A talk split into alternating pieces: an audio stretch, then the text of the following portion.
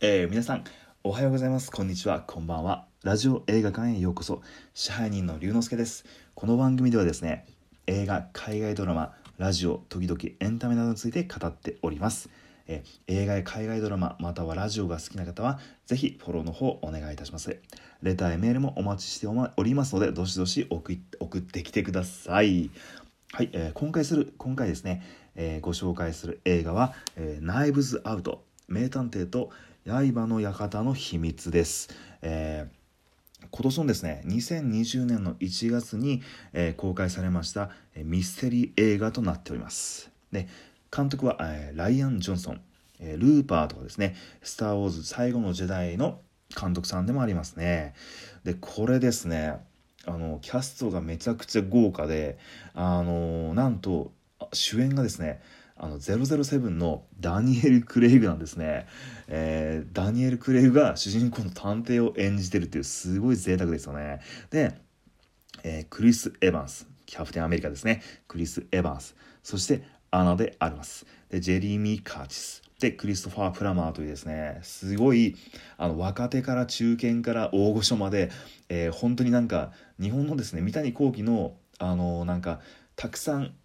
えー、人を集め豪華キャストを集めた映画みたいなそんな感じのあの映画なっていう印象がすごくありました。あのミステリー映画なんですけどコメディチックなあのコメディ要素をふんだんにこう全体にまぶしてあってですねめちゃくちゃ楽しく見れる、えー、ミステリー映画となってます。であのストーリーなんですけれども、えー、この主人、えー、犯罪小説家のですねハーランがですねあのクリストファー・プラマーさんが演じてるんですけどもこの犯罪小説家、まあ、ミステリー小説を書く小説家ですよね。でハーランが実は80、まあ、85歳のですね誕生日パーティーを、えー、開催するんです。で家族親戚をこう呼ぶんですけども翌朝ですねあのここの家政婦がハーランが首を切られて死んでるのを発見するんですね。で警察はハーランの死因を自殺とあの見るんですけれども実は正体不明の私立探偵ブノワ・ブランがですねなぜかあの来てあの捜査を開始するというそういう、えー、ストーリーになってます。でもちろんこの私立探偵のブノワ・ブランが、えー、ダニエル・クレイグが演じてる探偵なんですね。でですねこの、えー、ナイブズアウトなんですけども、あの、ぜひあのミステリーファンに見てほしい作品になってます。まあ、ミステリーファンじゃなくても、あの謎もですねしっかり見ておけばあの分かりやすいですしあのコメディ要素もふんだんに散りばめて散りばめられてるんであのすごい見やすいミステリー映画になってるんですね。であのなんかエルキュール・ポワーバリのあのこの中に犯人がいますっていうタイプのあの謎解きミステリー映画なんですよ。だからまあ近代一少年の事件簿とか、まあ、あのコナン君とかですねそういったあの物語の進行をイメージしてもらったらいいんじゃないかなと。あの犯人はこの中にいるってやつですね。であのー、まあ謎解きまでにですね、まあ、いろんな伏線がその物語この130分あるんですけどいろんなところにエッセンスが散りばめられてるんですね。でそれをあのー、あれこのシーンのこれってなんかこの撮り方だったらなんか後々意味があるんじゃないかとかあれこのシーンのあの人のあのセリフのあの表情のあの目線なんか怪しいなみたいなそういうのがいっぱいあるんでそういうのをイメージしながら見てもらうとあのさらにこの「ナイブズアウト」面白くですね楽しめるんじゃないかと思うんですね。でこれですね実はあの、先日ですね配信でちょっとお話しした「えー、オリエント急行殺人事件」ですねという映画、えー、アガサ・クリスティが、えー、原作のあのエルキュール・パワロっていう探偵の映画ですねそのオマージュがすごく、あのー、この作品の中に入ってるんですよ。でまあ、その他にもいろんなミステリー映画とかミステリーの物語とか、あのー、刑事物のですねあのドラマとかのなんかエッセンスがこれもたくさん散りばめられててなんかもう本当にミステリーファンにとっては宝箱のような映画なんですね。で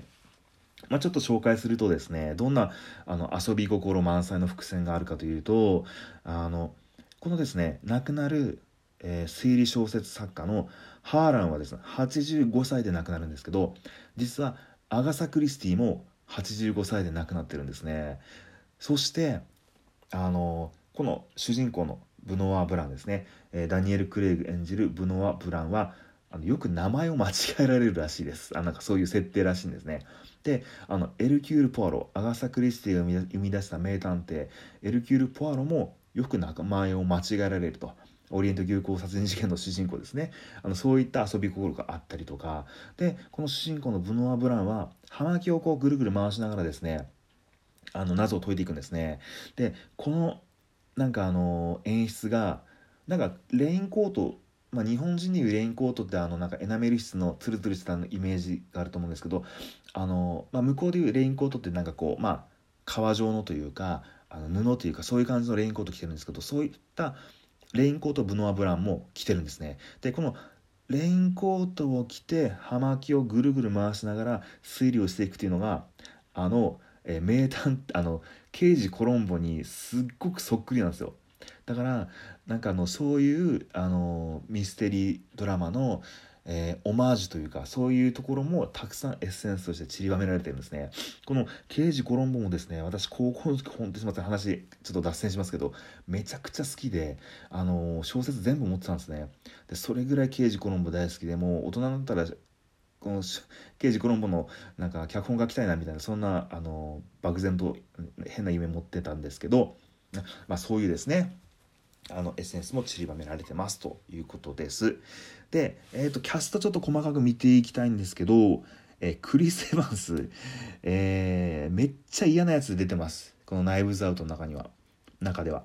で、このクリス・エヴァンス、皆さんご存知、キャプテンアメリカですよね。えー、マーベルの、えー、アベンジャーズですね。めちゃくちゃかっこいい高青年めちゃくちゃ強いザ・ミスターアメリカみたいなあのキャプテンアメリカあすごいスーパーヒーロー像が強いじゃないですか。あマーベル作品を見てた人にしては、まあ、僕も全部見たんですけど。でもこの「ナイブズ・アウト」に出てくるこのクリス・ピアンスめっちゃ本当に嫌なやつなんですよ。このギャップがすごいいいですね。あの汚い言葉めっちゃ吐きます。であのー、もう一人。ジェイミー・リー・カーチスですね。この女優さん、久しぶり見たなと思って、あの、トゥルーライズに出てたんですよ。26年ぐらい前、あの、アーノルド・シュワルツネッガー代表作、トゥルーライズ。で、あの、旦那さんのシュワ、シュワちゃん、旦那さんがシュワちゃんなんですけど、シュワちゃんがスパイっていうことを全く知らない、あの、奥さん役なんですね。で、その奥さんが、その、旦那さん、シュワちゃん演じる、えー、まあ、対、何て言うんですかね、そのスパイ。の事件に大きく巻き込まれていくっていうあのストーリーだったんですけどそのジェレミー・カーティスがトゥルーライズの中であのすごいセクシーな下着であの踊るっていうシーンがあるんですよね。でそれを鮮明に覚えてて久しぶり見たと思ってあのちょっと懐かしい気持ちで湧いていました。であと、アナデ・アルマスですよね。すみません。ちょっと今回長くなっちゃいますね。アナデ・アルマスがめちゃくちゃ可愛いですね。僕思わずもうインスタフォローしちゃったんですけど、このアナデ・アルマス、実は007の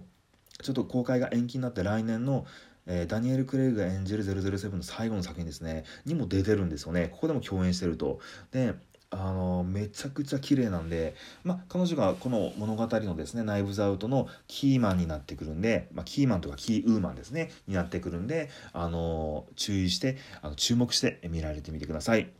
そしてこのナイブズアウト続編が決まってもう制作が始まってるみたいです、えー、めちゃくちゃ楽しみですね。だからあの007をあのダニエル・クレイグ卒業してしまうんで次はあの国何ですか世界を股にかけたスパイを引退してあのアメリカでですねあの探偵をやるというなんかダニエル・クレグのなんか新しい代表作になってくれたらいいなってすごい思ってますね。あのまあ今日あそこの「ナイブズアウト」なんですけど是非ですね皆さん見られてみてください。DVD、ブルーレイになってますし Amazon プライムで今有料なんですけどあのレンタルすることもできますんで。はい。ナイブズアウト。ぜひ皆さんですね、あの、見られてみてください。はい。えー、それではですね、本日の上映はここまでとなります。また次の配信でお会いしましょう。龍之介でした。